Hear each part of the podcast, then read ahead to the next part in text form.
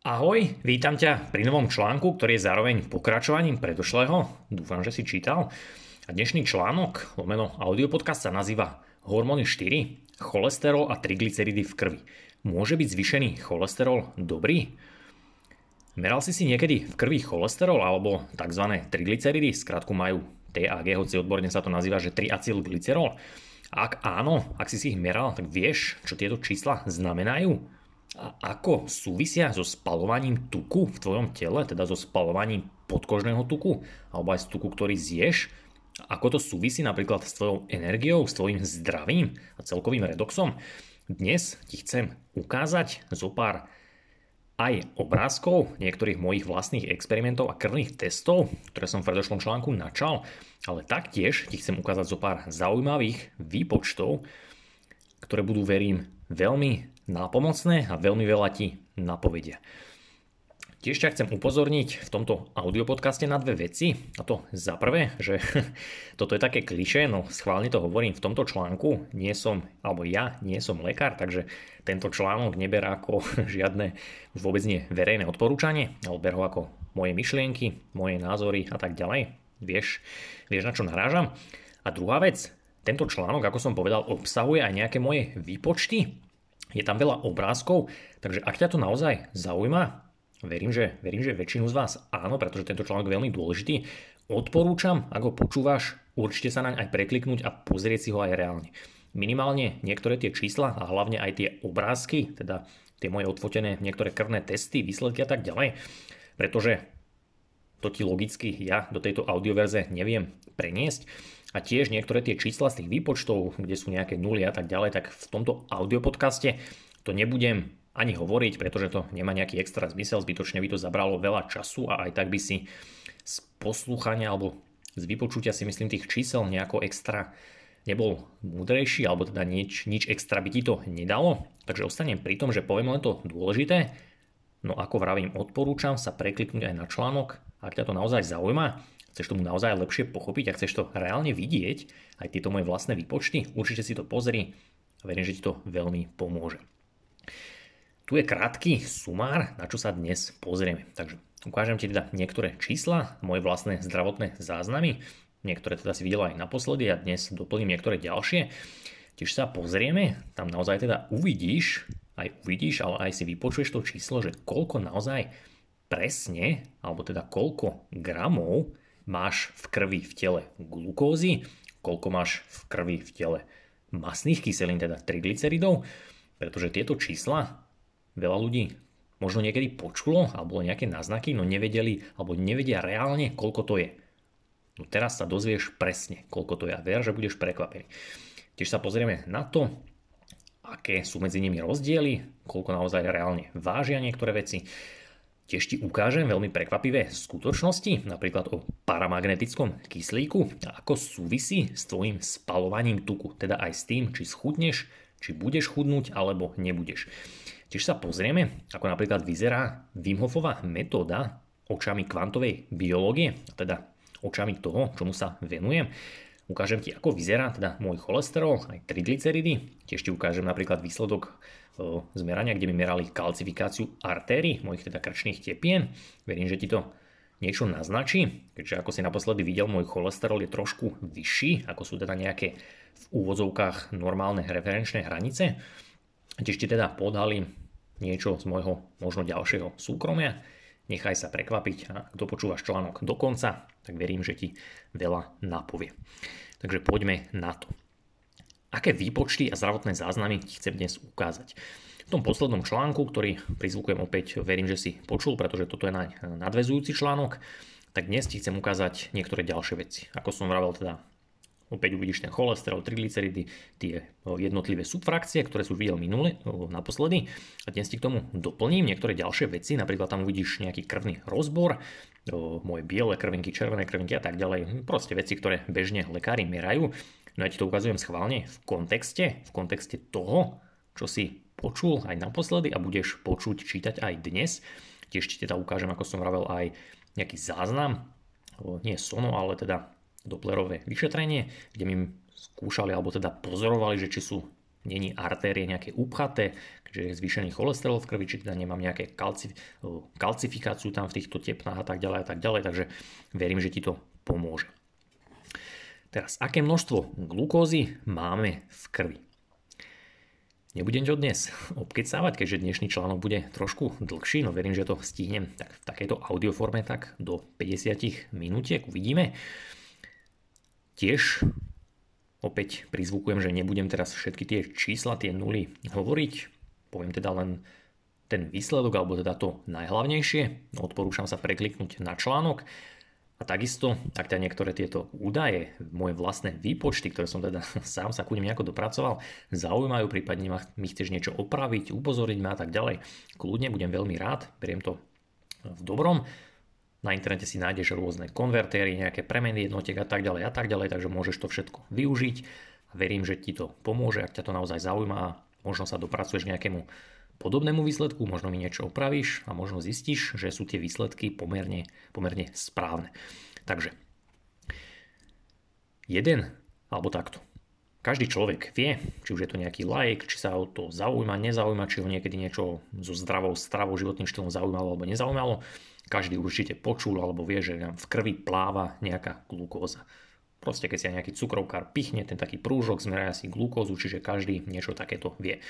Väčšina ľudí už aj pozná možno nejaké to číslo, zvyčajne je to okolo 5 millimolov, takisto ak poznáš nejakého cukrovkára, tak mu to tam tak pekne zobrazí, väčšinou u nás na Slovensku to zobrazuje v milimoloch.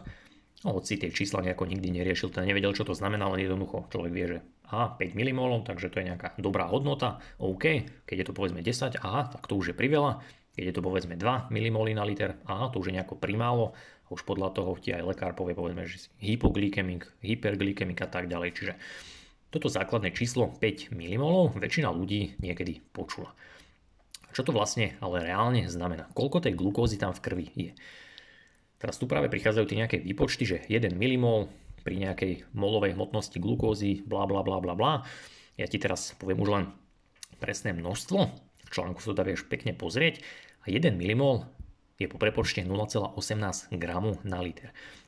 Keďže u priemerného človeka by malo byť v krvi poviem teraz taký priemer, alebo tá horná hranica tých 5 mmol na liter, keďže zdravý človek, alebo teda priemerný človek, zvyčajne chlap má okolo 6 litrov krvi, žena môže mať menej, povedzme 5 litrov, alebo teda podľa veľkosti postavy, tak keď sa to prepočíta, tak priemerný človek v tých svojich 6 litrov krvi má nejakých 5,4 gramu glukózy.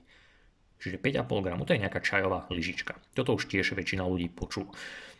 No je tu aj druhá stránka mince. Rovnako ako glukóza, teda ten cukor, nám v krvi pláva aj nejaký tuk, nejaký cholesterol, nejaké tie masné kyseliny a dokonca aj nejaké ketolátky, ketóny, to taktiež väčšina ľudí už v dnešnej dobe pozná. Teda tieto ketolátky tam plávajú obzvlášť u, nazme to, zdravých ľudí, ktorí nekonzumujú non-stop potravu že sú naozaj aj nalačno, alebo teda povedzme najedia sa len dvakrát, maximálne trikrát za deň. A teraz sa pozrieme práve na toto ako vyzerajú aj tieto čísla, aké sú medzi nimi rozdiely, pretože je to veľmi dôležité, ako čo skoro uvidíš. Takže ako vyzerajú triglyceridy v krvi? Triglyceridy, opakujem, sú vlastne údaj, ktorý ti dokonca bežne meria lekár pri akejkoľvek prehliadke, rozbore, pretože zvyčajne, keď ti naozaj zoberie krv, tak môžeš to sám pozrieť vo svojom zázname. Zvyčajne tam odmeria nejaký celkový cholesterol, nejaký krvný rozbor a taktiež tam zvyčajne meria aj tieto triglyceridy, skratku majú TAG, prípadne niekedy aj LDL a HDL. Čiže to je taký základ, ktorý naozaj často meria. Ak ťa to zaujíma, alebo ak ti ho lekár nemeria, alebo nechodievaš lekárovi, veľa ľudí tam povedzme už niekoľko rokov nebolo a zaujíma ťa to, čo by ťa aj malo zaujímať, tak ti prezradím, že môžeš to nazmerať ako samoplatca a vidieť ťa to až na neuveriteľných úvodzovkách nejak euro, možno euro 50, teda zmeriať tento údaj. Takže nie je to až taká veľká čiastka. Samozrejme tieto veci musíš brať ako investíciu. Investíciu do seba a do svojho zdravia. A táto investícia sa ti vždy vráti. Takže predošlých alebo dávnejších článkoch, kde som rozoberal viacej aj potravu, makronutrienty, ukazoval som ti, ako vyzerajú proteíny, tuky, bielkoviny, sacharidy a tak ďalej, tak mal by si už vedieť, ako vyzerá tá molekula tuku. Pretože molekula tuku je vlastne triglycerid. Čiže to je to, čo ti ten lekár v tej krvi zmeria. To je to, čo tam má tú skratku, že TAG. Veľmi v skratke vyzerá to tak, že tá molekula tuku, teda ten triglycerid je v podstate ako medúza. Presne takto to aj ja často vysvetľujem ľuďom, takisto som to tak pred rokmi napísal aj do knižky, kde som k tomu priložil aj obrázok a v tomto článku, keď sa preklikneš, tak ten obrázok opäť vidíš. Čiže molekula tuku rovná sa triglycerid a vyzerá to v podstate presne ako medúza. Sú tam tri chápadla, tie tri chápadla sú tri masné kyseliny a potom je tam nejaký glycerol, ktorým je to spojené. Tie masné kyseliny, ktoré v tej molekule tuku alebo v tom triglyceride môžu byť, sú samozrejme rôzne. A ja som v tomto článku ti ukázal alebo ukážem niektoré konkrétne, napríklad povedzme, že tam bude kyselina palmitová, schválne som tam zvolil túto, pretože je to nasýtený tuk, teda ten, ktorému, alebo ktorého sa v úvodzovkách máme báť. Tento je napríklad dobrý na tvorbu ATP, tvorbu energie a tak ďalej. Máme ho taktiež veľa pod kožou uloženého, čiže keď spalujeme vlastný podkožný tuk, tak spalujeme veľa aj tohto nasýteného tuku. Taktiež tam môže byť v tej molekule triglyceridu povedzme nejaký mufatuk, teda povedzme nejaký, niečo z olivového oleja, povedzme kyselina olejová a taktiež tam môže byť nejaký pufatuk, teda tie nenasýtené. To môže byť povedzme nejaká omega-3, napríklad rastlina alfa-linoleová alebo rôzne takéto ďalšie. Čiže povedzme, že priemerná molekula triglyceridu bude obsahovať jednu molekulu nasýteného tuku, jednu molekulu nenasýteného tuku a jednu molekulu polynenasýteného tuku, čiže safa, mufa, pufa. Odrazíme sa od tohto. Teraz, aké množstvo glukózy a triglyceridov je teda v krvi, reálne, aké to množstvo je a prečo je tam takéto množstvo. Teraz tu máme opäť nejaké konkrétne čísla, nebudem to teda všetko hovoriť, článku si to pozrieš a tu to len tak zhrnie. Čiže tá molekula tuku, keďže obsahuje tri tie masné kyseliny a glycerol, tak každá tá molekula tuku niečo váži. To je, myslím, logické.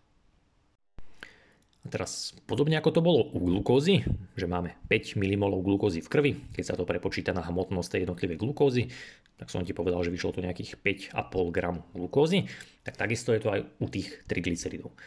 Ak si niekedy bol na tých krvných testoch, alebo si to pozrieš, alebo si to zmeriaš, tak zistíš, že naozaj tá referenčná hranica, koľko by ten zdravý človek mal mať tých triglyceridov v krvi, je niekde okolo 0,4 až povedzme 1,7 alebo 1,5 mmol.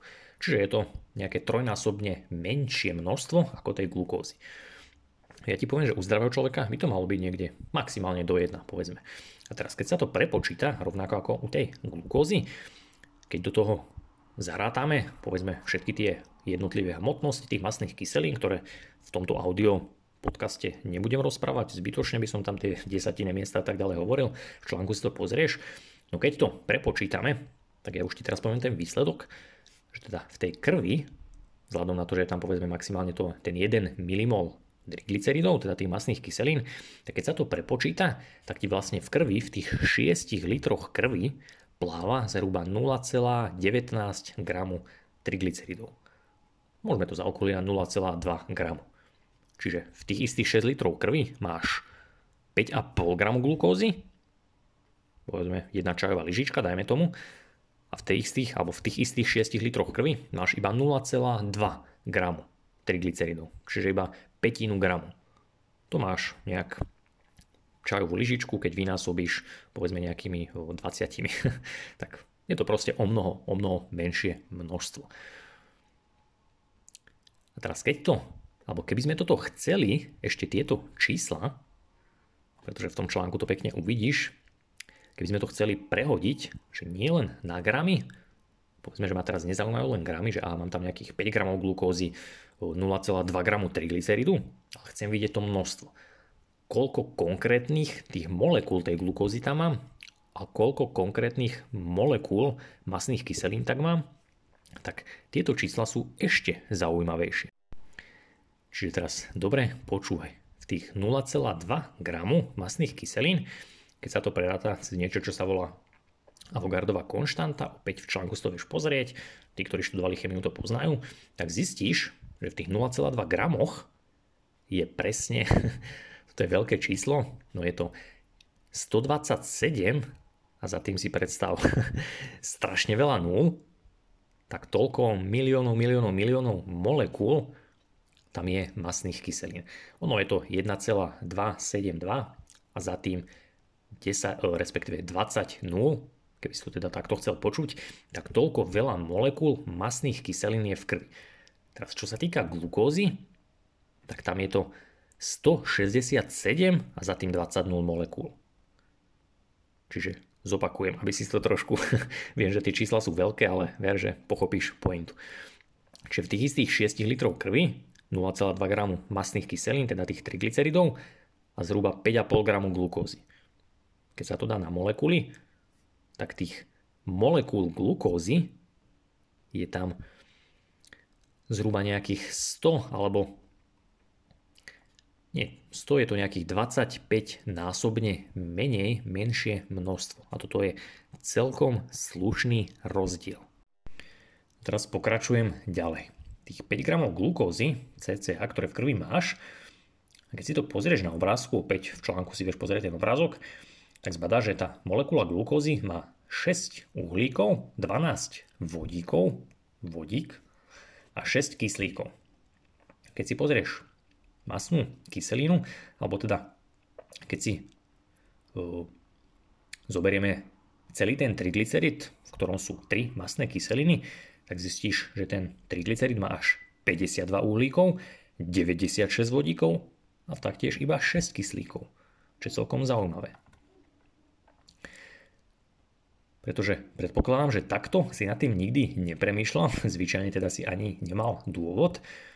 No nás ako už by si mal vedieť, zaujíma predovšetkým vodík a kyslík. Čiže uhlík je tam tá chobotníčka, ktorú si máš pamätať, to je vlastne ten spojovací článok, ktorý len tie prvky drží. Nás naozaj zaujíma kyslík a vodík. Pretože ako vieš, ten kyslík, bez kyslíku umrieš, musíme dýchať, kyslík vchádza do mitochondrie, kde s ňou vznikne voda a vodík, no veď vieš, vodík je proste naše palivo. Teraz keď si to dáme opäť do nejakého porovnania, tak zistíme ďalšie zaujímavé skutočnosti. A opäť už ti poviem len ten výsledok, teda aby si mal tú predstavu o tom pomere. Teraz ti teda poviem, koľko v tých 5 gramoch glukózy je vodíka a koľko kyslíka. A to isté ti poviem aj pri tých triglyceridoch. Tieto čísla sú opäť veľmi veľké, keďže sa bavíme o množstve jednotlivých tých atómov. Je to všetko na 10 alebo krát 10 na 20, čiže za tým číslom, ktoré ja poviem, v skutočnosti je ešte 20 nul, čiže je to veľmi, veľmi veľké číslo. Preto tieto nuly nejdem rozprávať a poviem už len to samostatné číslo aby si mal tú predstavu a veľmi ľahko to pochopíš, keď si to vypočuješ. Čiže tých 5 gramov glukózy, ktoré máme v krvi, je 2000 atomov vodíka a je tam 1000 atomov kyslíka. Čiže 2000 vodík, 1000 kyslík. Teraz triglyceridy v krvi, tam máme 122 atomov vodíka a iba 7 atomov kyslíka. Čiže ten rozdiel pri glukóze 2000 vodíkov, pri triglyceride 122 vodíkov. A teraz ten kyslík dobre počúvaj. Pri glukóze kyslík 1000 atómov, pri triglyceride iba 7 atómov. Videl si alebo počuješ ten obrovský rozdiel? Prečo? Prečo je ten rozdiel takýto? Aký to môže mať dôvod? Pretože predpokladám, že väčšina tomu nie že nechápe, ale nemá dôvod sa nad tým zamýšľať. Ja ti to teraz poviem, pretože je to veľmi dôležité, ako čo skoro zistíš, aj čo sa tvojho zdravia týka, ale aj čo sa tvojho spalovania tuku a množstva ďalších vecí, napríklad aj zvládania chladu týka. Takže prečo má triglycerid o toľko viacej vodíka a glukóza zasa viacej kyslíka? Glukózy nám v krvi pláva tých 5 gramov. 5 gramov glukózy je 25 násobne viacej ako masných kyselín. No vodík, množstvo vodíka je tam iba štvornásobne menšie. To znamená, že iba štvornásobný rozdiel. Prečo sú, alebo prečo je ten rozdiel iba takýto? Keď celkové množstvo glukózy je 25 násobne väčšie, v množstve vodíka, keďže vodík je naše palivo, je iba štvornásobný rozdiel. A ten dôvod je termodynamický, alebo termodynamika, pretože masné kyseliny, tuk, je termodynamicky efektívnejší ako glukóza. To znamená, že ho stačí menšie množstvo na doručenie rovnakého alebo väčšieho množstva vodíka, teda paliva. V úvodzovkách paliva. A práve preto som v tom nedávnom článku, poslednom, ktorý dúfam, že si čítal, ti jasne a zrozumiteľne napísal, ale aj vysvetlil prečo, má tvoje telo iba dve možnosti, ako môže energiu získať.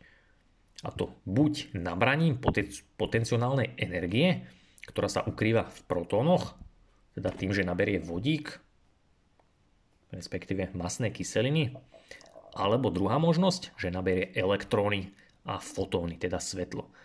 Pretože tá prvá možnosť, to nabratie tých protónov, teda toho vodíka, to je vlastne to, že naberie hmotnosť, pretože protón má obrovskú hmotnosť.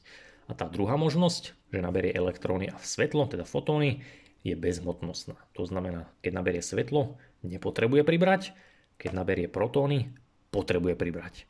A presne preto v lete zdravý živočích naozaj vyžaduje konzumovať menej tuku, tiež ho vyžaduje aj menej uskladňovať na tele, ak samozrejme tie podmienky aj zažíva, a stačia mu dokonca v strave iba sacharidy, pretože sacharidy majú malé množstvo vodíka. A dôvod prečo? Pretože jemu stačia tých zopár elektrónov, no tie, tých zopár elektrónov, ktoré v tom sacharide sú, sú nabité silným UV svetlom.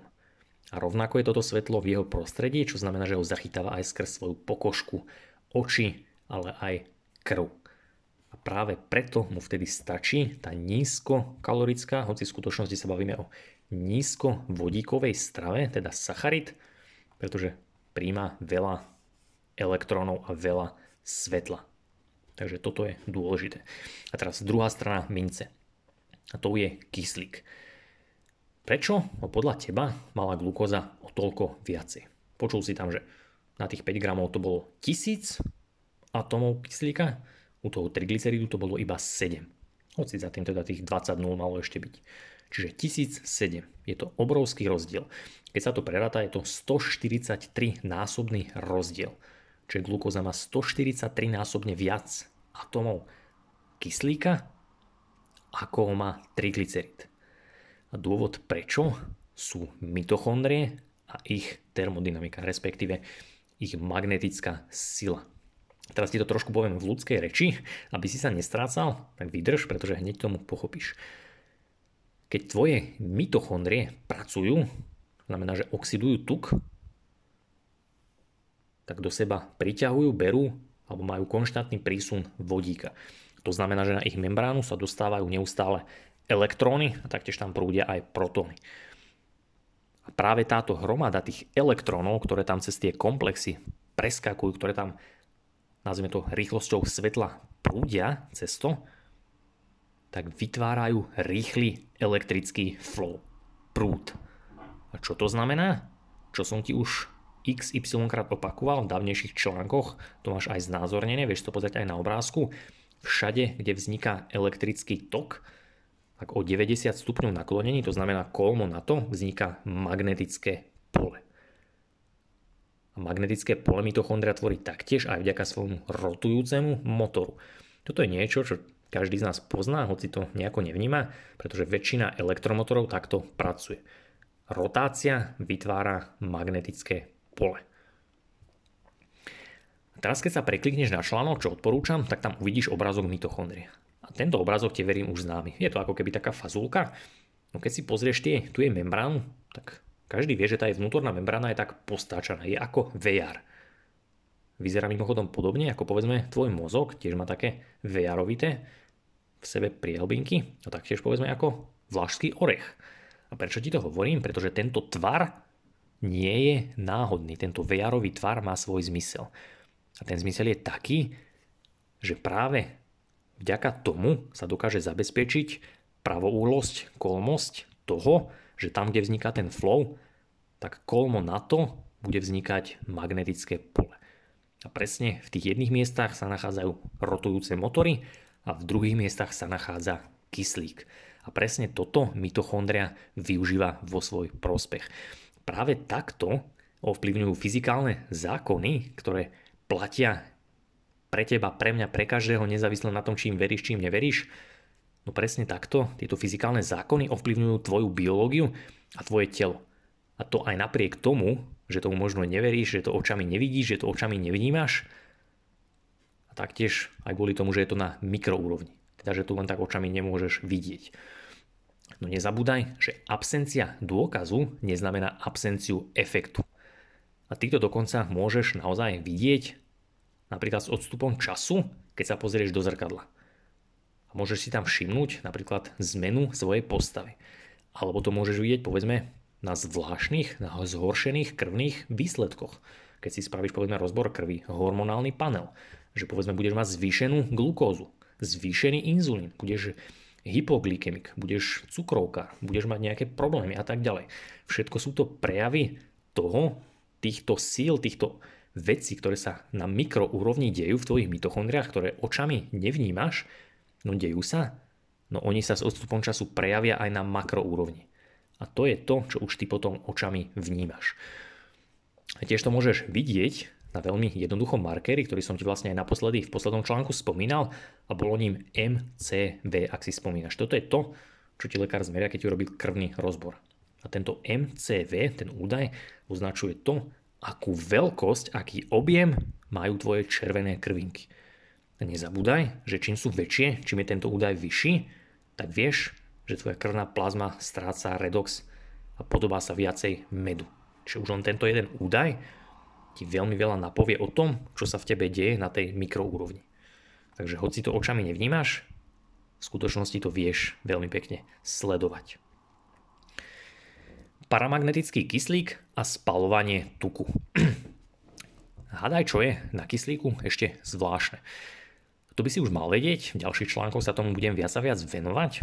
No mal by si to poznať predovšetkým z článku Adaptácia na chlad 4, ktorý bol o melatoníne pretože tam som to jasne a zrozumiteľne vlastne prvýkrát takto na blogu napísal, že molekulárny kyslík je paramagnetický. Dobre si toto slovo zapamätaj, pretože je veľmi dôležité. Kyslík je paramagnetický. Čo znamená toto čudné slovo paramagnetický? Znamená to toľko, že je priťahovaný všade tam, kde vzniká magnetické pole. Aká to zaujímavá náhoda, vzhľadom na to, že som ti pred chvíľkou povedal, ako tvoje mitochondrie tvoria magnetické pole. Opäť pri zvukujem odporúčam pozrieť si aj tie články, respektíve tie obrázky v článku, pretože ten tvar, ten VR-ový tvar, tá geometria mitochondrie má svoj dôvod, svoj fyzikálny dôvod. Až budeš teda na budúce od niekoho počuť alebo niekde čítať v nejakom časopise, že kalórie sú tie najdôležitejšie, tak na rovinu drž sa od neho ďalej. Pretože tvar a veľkosť mitochondrie sú kľúčom. Toto je to najdôležitejšie. Nie kalórie. Pretože ak je tvar mitochondrie narušený z akéhokoľvek dôvodu, ak sa ten VR-ový tvar naruší, naruší sa geometria, narušia sa niektoré pravouhle vzťahy, tak jednoducho mitochondria nebude schopná tento paramagnetický kyslík pritiahnuť a dostať ho tam, kde z neho dokáže vytvoriť vodu ale aj ATP.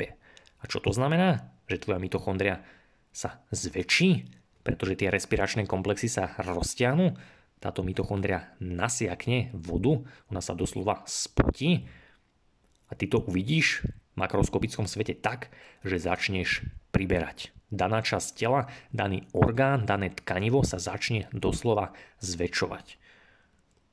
Na toto nezabúdaj. Čiže je to termodynamická vec. Toto je vecou fyzikálnych zákonov alebo termodynamiky. Nemá to nič spoločné s počítaním kalórií. Dobre si to zapamätaj. Pretože ak mitochondrie o energiu prichádzajú, ak strácajú elektróny, strácajú aj svetlo. Čo to znamená? Čo som ti v dnešnom a v predošlom článku jasne a zrozumiteľne vysvetlil? Ak prichádzaš o elektróny, prichádzaš o svetlo. Ak prichádzaš o svetlo, prichádzaš o energiu. A ak prichádzaš o energiu, tvoje telo je nútené zhromažďovať hmotu. Teda musí pribrať. Bodka. Toto je všetko, čo si potrebuješ o tejto jednoduchej veci s kalóriami pamätať. Keď prichádzaš o energiu, musíš pribrať. Keď energiu budeš mať, keď ju budeš dostatočne absorbovať, budeš svetlo príjmať, tak nepotrebuješ toľko pribrať. A presne toto je aj dôvod, prečo chlad nie je a ani nikdy nebol iba hormetický faktor, ako si to veľa ľudí myslí. Pretože chlad je aj bol biologický a evolučný faktor. A z rovnakého dôvodu napríklad človek, ktorý je adaptovaný na chlad, tak sa stane prirodzene alebo bude prirodzene výkonnejší. A to myslím fyzicky, doslova na svalovej činnosti, ale aj celkovo mozgom a tak ďalej, bude výkonnejší a tiež bude zvládať menší prístup ku kyslíku. Ako je to povedzme vo vysokých nadmorských výškach. A dôvod prečo je ten, že tie rotujúce motory v jeho mitochondriách budú tvoriť silné a obrovské magnetické pole a budú priťahovať väčšie množstvo kyslíku samé, nezávisle na tom, koľko ho vdýchne.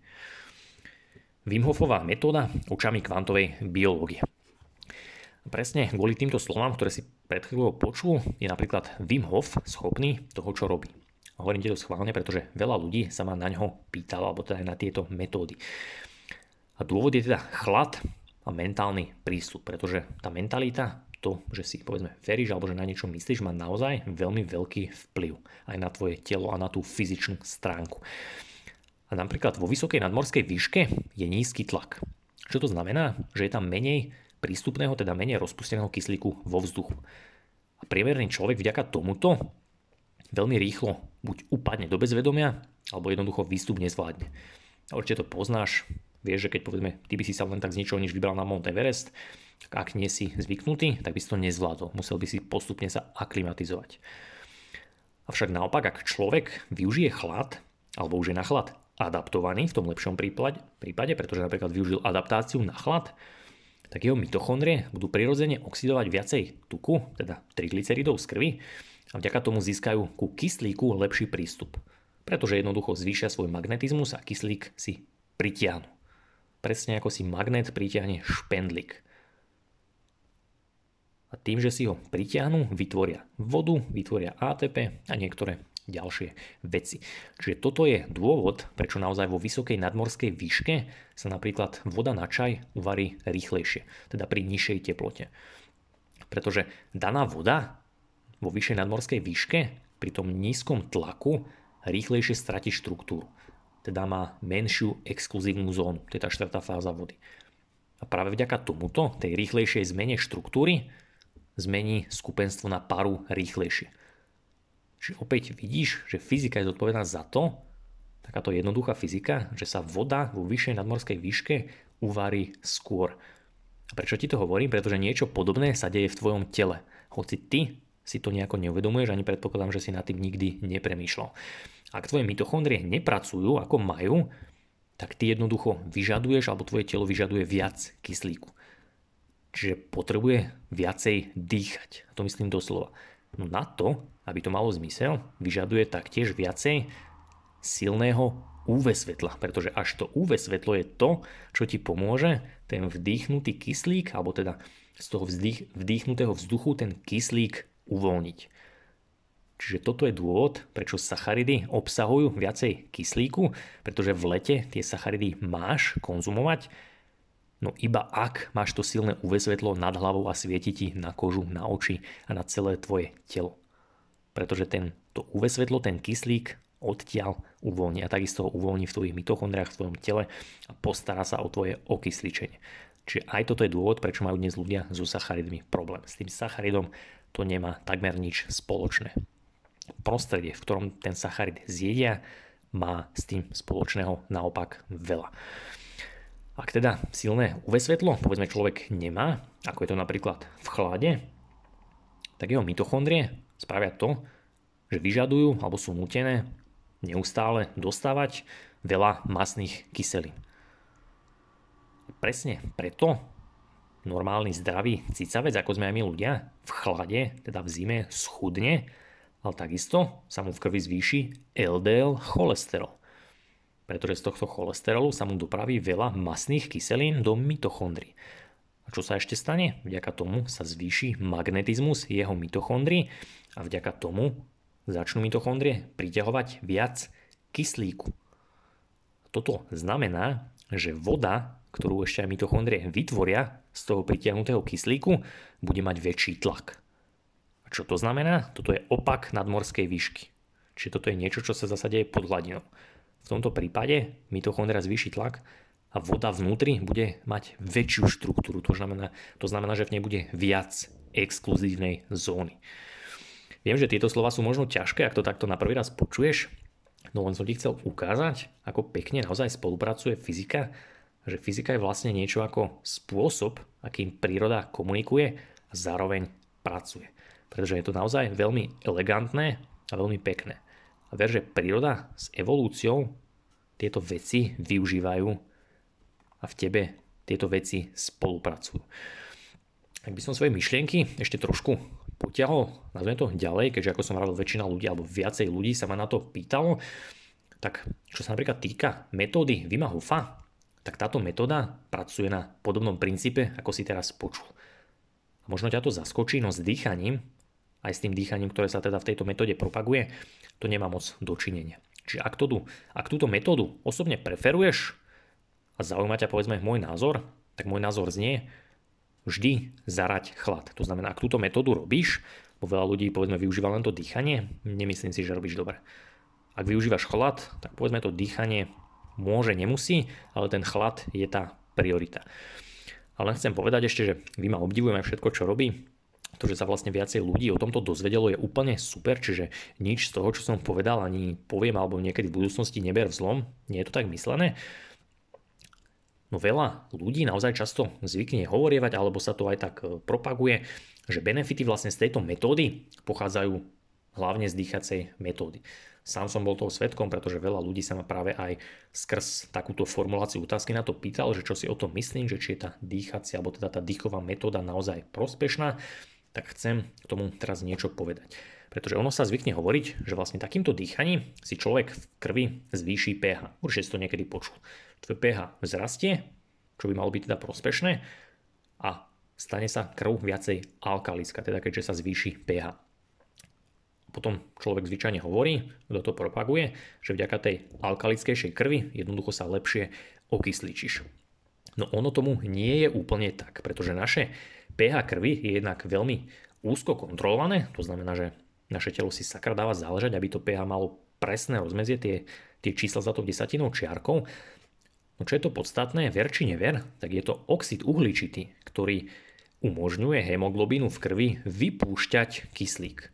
A druhá vec, na ktorú veľa ľudí nemyslí, je, že magnetizmus mitochondrie, to čo si počul pred chvíľkou, je to, čo vlastne ten kyslík z tej krvi doslova priťahuje.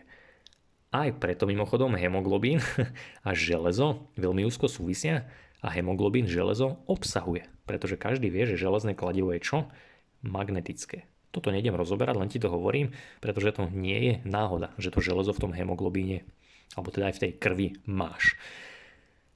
A tu je práve ten, nazvime to problém, alebo ten nedostatok možno tejto metódy, pretože ak človek vydychuje pri veľa oxidu uhličitého, dých síce naozaj zadrží dlhšie, čo môže mať nejaký benefit, alebo minimálne mentálny pocitový benefit, no jeho schopnosť uvoľniť kyslík do tkaniu vtedy naopak klesne. Zvyčajne tu panuje práve v tomto ten laický názor, že je to kyslík, ktorý ovplyvňuje okysličovanie tela. No ako si počul, je to, je to omyl, pretože okysličovanie riadi práve množstvo CO2, teda oxidu uhličitého. Množstvo CO2 napríklad v mozgu stimuluje aj spôsob nášho dýchania, čiže práve preto pri tom prúdkom vydýchnutí, keď sa CO2 zbavíme, ten mozog má CO2 tým pádom menej a človek vydrží bez dychu prirodzene dlhšie. No všetko toto neznamená, že to telo bude lepšie okysličené. Ono sa to odborne, ak si to chceš pozrieť, samozrejme v článku máš linky, tak ono sa to nazýva, že Borov, Borov efekt, alebo Bor a ešte aj Haldan, ale v tomto prípade je to hlavne Borov efekt. Toto objavil mimochodom laureát Nobelovej ceny Christian Bohr v minulom storočí, ktorý zistil teda aj pozorovaniami nejakými vecami, že práve CO2 ovplyvňuje uvoľňovanie kyslíka z krvi do tkaní. A dôvod prečo? Pretože väzba, keď hemoglobín drží oxid uhličitý, tak táto väzba je 210 krát silnejšia ako väzba s kyslíkom. To znamená, že keď hemoglobín drží oxid uhličitý a ten istý hemoglobín bude držať kyslík, tak s tým oxidom uhličitým bude 210 krát silnejší. Čiže on ten oxid uhličitý nechce pustiť. On ho 210 krát väčšou silou drží ako kyslík. A čo to znamená? Že pokiaľ je v krvi viacej oxidu uhličitého, tak je pre kyslík ťažšie sa napojiť na ten hemoglobín. No to, čo v tej dobe vlastne logicky aj ten bor, keď na to prišiel, ten borov efekt, nemohol vedieť, že celý tento proces, celé to uvoľňovanie toho kyslíka z hemoglobínu je v skutočnosti elektromagnetický proces. Nie je to biochemický proces, ako si to veľa ľudí myslí. Pretože v prípade, že v krvi stúpne alebo bude tam viacej oxidu uhličitého, napríklad keď začneš viacej športovať, tak tento oxid uhličitý sa začne zlučovať vodou, začnú vznikať nejaké ďalšie chemikálie, ale taktiež tam začnú uvoľňovať protóny a práve tieto protóny sú zodpovedné za to, že sa tam trošku, trošku klesne, klesne pH. A naopak vydychovanie oxidu uhličitého, teda keď budeš prúdko povedzme vydychovať ten oxid uhličitý, ako je to pri tejto metóde, tak vtedy ti zvýši sa pH, vtedy sa stane viacej alkalickou. Lenže je to práve naopak, teda to, to klesnutie, čo, čo je to, čo ten kyslík uvoľní. Čiže zvýšenie oxidu uhličitého v krvi zníži pH krvi. A vďaka tomuto je hemoglobín v úvodzovkách prinútený kyslík uvoľniť. Čiže ten kyslík vypustí a mitochondria si ho môže pritiahnuť. No naopak, zníženie CO2, povedzme keď budeš prúdko vydychovať, ti zvýši pH v krvi, no hemoglobín vtedy viaže alebo udrží viacej kyslíka, čiže ho menej uvoľní. To znamená, že samotné dýchanie a metóda v podstate pracujú na trošku možno odlišných princípoch, ako si veľa ľudí myslí. A preto som to povedal, pretože platí to, čo vždy, alebo to, čo by malo vždy platiť, že pokým sám nespoznáš, ako vec pracuje, tak musíš byť veľmi opatrný. A to platí pri všetkom, to platí aj pri tom, čo ti ja teraz rozprávam. Preto ti sa to snažím takto vysvetľovať, dávam ti množstvo štúdí, množstvo linkov, množstvo obrázkov, množstvo pekných prirovnaní, aby si to sám vedel tomu pochopiť a sám, povedzme, prišiel k tomu, že aha, či naozaj toto môže byť takto, či hovorím, povedzme niečo rozumné, alebo trepem, dve na tri, ako sa hovorí, a je to na tebe, aby si tie veci spoznal. No platí, že pokým to nepoznáš sám, tak buď naozaj opatrný. A teraz sa ešte vrátim k pointe článku, pretože je to veľmi dôležité. A teda ku triglyceridom.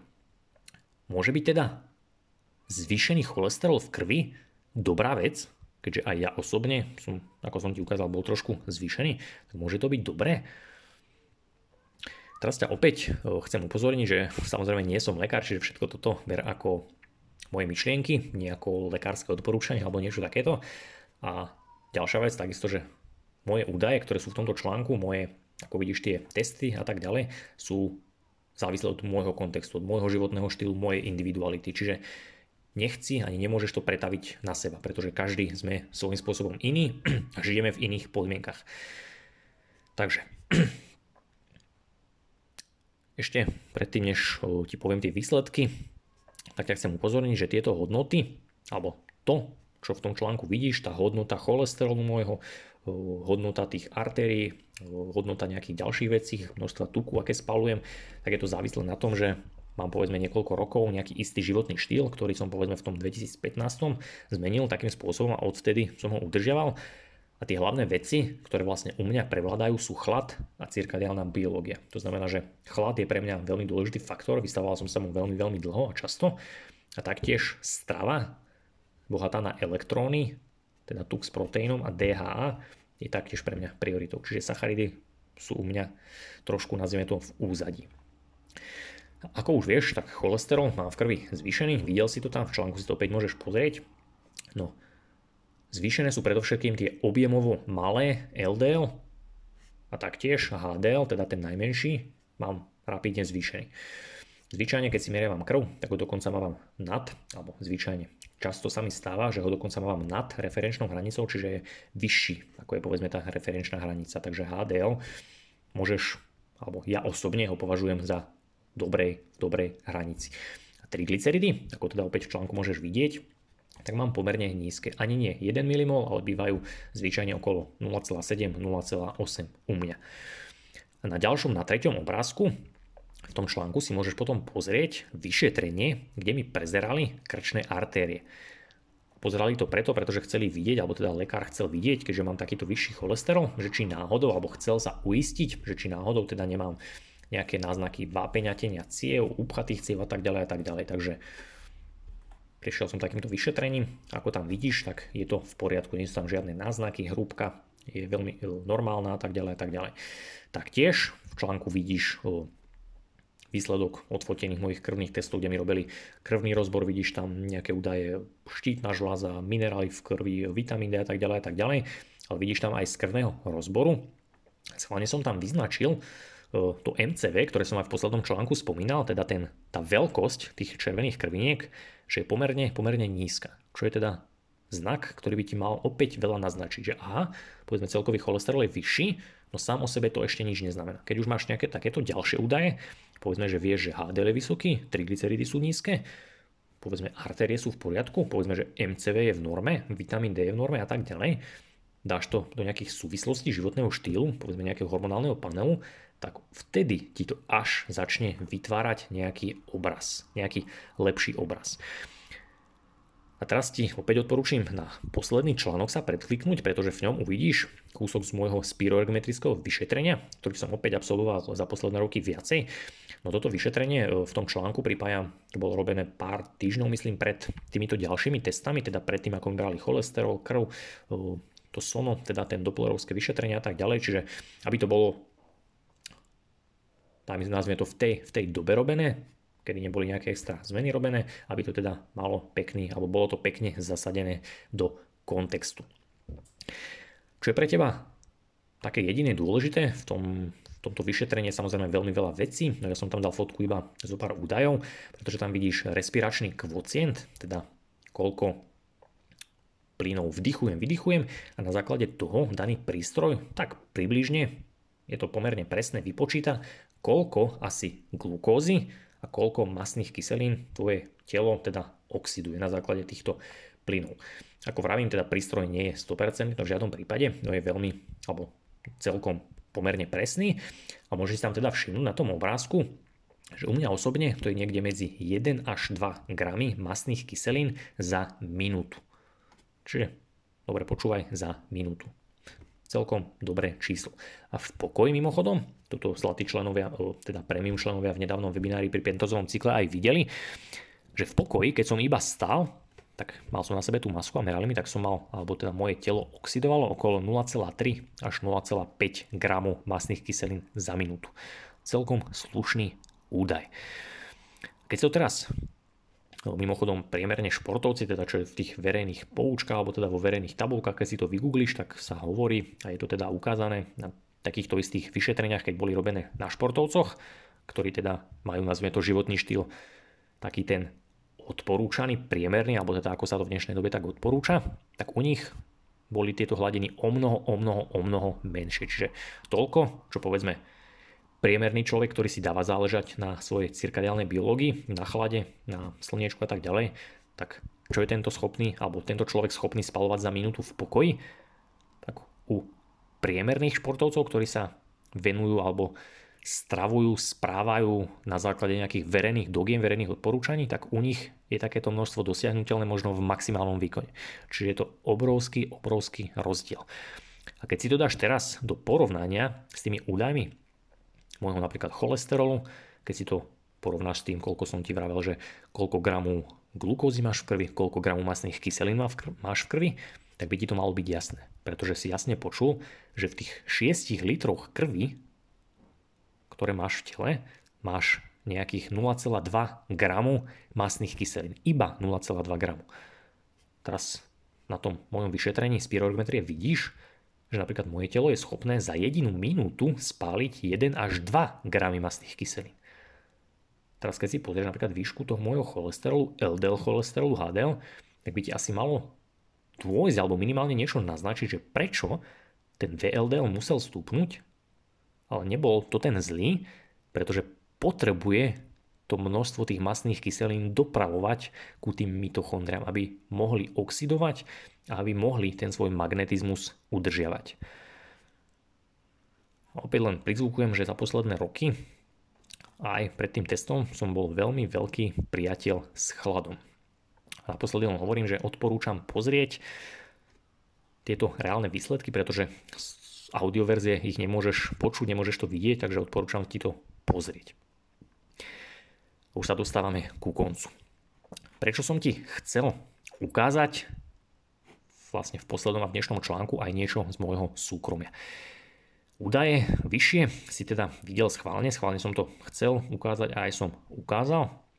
A ešte pravdepodobne v ďalších článkoch niečo uvidíš ďalšie, pretože chcem, aby si už pomaličky vlastne za posledné mesiace aj videl, že tieto veci nie sú len teoretické, ale tieto veci sa týkajú aj praxe. A platí to isté, čo som vlastne povedal vyššie. Že ty možno tieto, nazveme to nejaké fyzikálne alebo mikroveci nevnímaš, ktoré sa dejú na nejakej mikroúrovni, no ty ich vnímaš aj očami pomocou práve nejakých experimentov, pomocou toho, čo vidíš v zrkadle, pomocou toho, čo vidíš na nejakom krvnom rozbore, pomocou toho, čo vidíš na hormonálnom paneli, pomocou toho, čo vidíš povedzme na svojom zdravotnom stave, na svojom psychickom stave. Toto všetko je len dôsledok toho, ako to v tých mitochondriách, ako to v tom tele pracuje ja sa ti to práve snažím postupne ukazovať a v tých ďalších článkoch, ver či never, tomu pochopíš ešte lepšie. Pretože sa ťa chystám naučiť, ako máš čítať svoje krvné rozbory, svoje hormóny, ako ich máš rozumieť, ako máš na základe nich robiť adekvátne rozhodnutia. A ver, že možno týmto veciam pochopíš lepšie, ako dokonca mnohí odborníci. A práve preto aj často svojim členom alebo aj ľuďom, keď niekedy konzultujem, vysvetľujem, že čokoľvek, čo sa ťa týka, povedzme v zrkadle vidíš nejaký obraz, máš nadváhu, nemáš nadváhu, svoj psychický stav, alebo keď ti povedzme lekár vezme krv a vidíš tam nejaké výsledky, alebo nejaká tvoja výkonnosť, či už mentálna alebo fyzická, tak všetko toto je v podstate tvoje zrkadlo. A je to zrkadlo medzi tvojimi mitochondriami a prostredím, v ktorom žiješ. A ak sa ti tento obraz v danom zrkadle nepáči, teda ak sa ti nepáči to, čo vidíš aj reálne v zrkadle, ak sa ti nepáči tvoja výkonnosť, ak sa ti nepáči tvoj stav a rôzne ďalšie veci, tak neviň. Neviň to zrkadlo, neviň, že to zrkadlo niečo vysiela, nejaký obraz, ale viň, viň toho, kto to zrkadlo postavil na dané miesto, pretože od toho závisí, čo sa do toho zrkadla dostane a čo sa teda odrazí. Ten ako keby lom svetla. Čiže toto potrebuješ mať na mysli a na toto musíš vždy myslieť. Pretože koniec koncov si to iba ty, iba ty ten správny a jediný človek, ktorý má 100% zodpovednosť a ktorý je schopný toto zrkadlo vziať, zdvihnúť a presunúť inam. A čo sa stane, keď ho presunieš? Uvidíš iný obraz. Uvidíš inú výkonnosť, uvidíš iné zdravie, uvidíš inú psychickú pohodu, uvidíš iné krvné výsledky. Čiže ty si ten jediný človek. Ak sa mimochodom pýtaš ešte na hladinu ketónov, keďže tie boli v úvodnom článku, tak áno, aj tieto som si meriaval posledný rok a uvidíš ich pravdepodobne v nejakých ďalších článkoch. Ešte si to rozmyslím, aby som ťa trošku nechal v napätí. Tiež ti chcem ukázať aj možno hladiny môjho inzulínu, pretože ťa čakajú ešte v tejto sérii, alebo to dám samostatne články o napríklad glykogéne, o pentozovom cykle, o inzulíne, veľmi dôležité, ktoré ti opäť vyrazia dých a otvoria úplne iný úhol pohľadu nielen na šport. A práve vtedy ti pravdepodobne ukážem aj niektoré hladiny ketónov v mojej krvi, alebo teda niektoré nejaké ďalšie experimenty. A ja napríklad si bežne, alebo nikdy som si ketóny nemeral, verím, že vieš prečo, už by si mal, členovia taktiež. No minulý rok som si schválne zakúpil aj teda e, merač na meranie glukózy, takisto aj na ketolátok v krvi, pretože som chcel opäť nejaké ďalšie pokusy na sebe robiť, aj bol som na rôzne e, krvné testy, spiroargumenty a tak ďalej, takisto som si teda zaznamenával aj hladinu ketolátok a glukózy v krvi a verím, že to opäť môže ďalším ľuďom pomôcť, napríklad aj tebe, ktorý toto čítaš, ktorý sa zaujímaš, pretože môžeš uvidieť alebo môžem ti lepšie takto ukázať, že aha, nejaké zmeny, nejaké, na základe nejakých teoretických znalostí majú naozaj nejaký vplyv, aj reálny vplyv na to, čo sa deje a pomocou aj takýchto nejakých záznamov ketolátok, ako čo na čo vplýva, tie krvné testy a tak ďalej, môžeš vidieť tie výsledky, že naozaj nejaká zmena niečoho môže vyvolať nejaký efekt.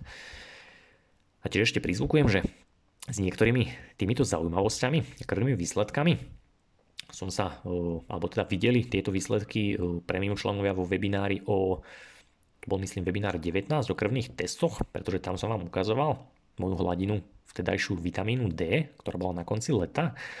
Videli ste, že bol pomerne vysoký ako sa mi to podarilo, len teda formou, nazvime to, slnenia sa. Teda, že som využil slnko, trošku chladu a trošku som ten vitamín D v úvodzovkách trošku vyšvihol. Teda som si sám ukázal a teda chcel som to aj členom ukázať, že naozaj sa to dá, keď človek vie, čo má robiť. Takže záver a zhrnutie dnešného článku. Verím, že sa ti dnešný článok páčil, bol trošku dlhší, hlavne teda táto audioverzia prizvukujem opäť, odporúčam pozrieť si minimálne tie obrázky, ak ťa zaujíma tie výpočty, pozrieť tam tie hladiny, vieš si to sám preveriť, prepočítať, prekontrolovať a tak ďalej. Ak sa ti článok páčil, ak si myslíš, že môže niekomu pomôcť, verím, že áno, kľudne ho zdieľaj ďalej. Budem len rád a verím teda, že aj ďalším ľuďom pomôže. A hlavne tieto praktické údaje a možno ich to aj trošku nakopne aj ďalších ľudí, pretože viem, že dnes vás je viacej a viacej. No veľakrát sa ľudia hambia, boja nechcú si povedzme ísť na nejaké krvné testy, boja sa ísť za lekárom, pretože sa boja, že bude mať zvýšený cholesterol, tak verte či neverte, alebo berte to tak, že tieto veci sa potrebujú postupne dostať viacej do popredia. A práve ty, aj poslucháč, si ten človek, ktorý k tomu môže dopomôcť. A napríklad aj tým, že budeš článok zdieľať, alebo že sám vo svojom okolí pôjdeš povedzme nejakým príkladom, nejakými, vykonáš nejaké zmeny, alebo niektoré veci trošku viacej dáš do popredia. A taktiež ti dávam do pozornosti, ako vždy, premium členstvo, ktoré ťa posunie milovými krokmi vpred, takže ak máš o záujem, vieš si na internete dohľadať článku viacej informácií a môžeš sa pridať medzi nás. A už čoskoro, ďalší týždeň sa možno uvidím teda aj s tebou, ak sa rozhodneš pridať pri ďalšom webinári, pretože ďalší týždeň budeme s premium členmi prvý tohto ročný webinár januárový, ktorý bude venovaný chladu, adaptácii na chlad a bude v nej, nazvime to, veci pre pokročilých, teda level, level 2 alebo level 10. A tiež ti dávam do pozornosti balíček knih, ako obyčajne. Pre tých, ktorí máte záujem alebo radi čítate tlačené knižky, tak stále platí, že si viete zakúpiť tento balíček mojich tlačených kníh, to znamená základy cirkadiálnej biológie aj kvantová biológia. A k tomu dostanete aj e-knihu, opalovací protokol spolu, poštovné zdarma a vlastne aj jedna celá kniha je vlastne zdarma, keďže cena tohto balíčka je zlacnená. Takže ďakujem ti pekne za pozornosť. Verím, že sa počujeme, čítame pri ďalšom článku. Takže zostaň naladený. A ak chceš byť informovaný a nie si ešte v newsletteri, tak nižšie mi zanechaj e-mail a dostaneš ako prvý hneď upozornenie.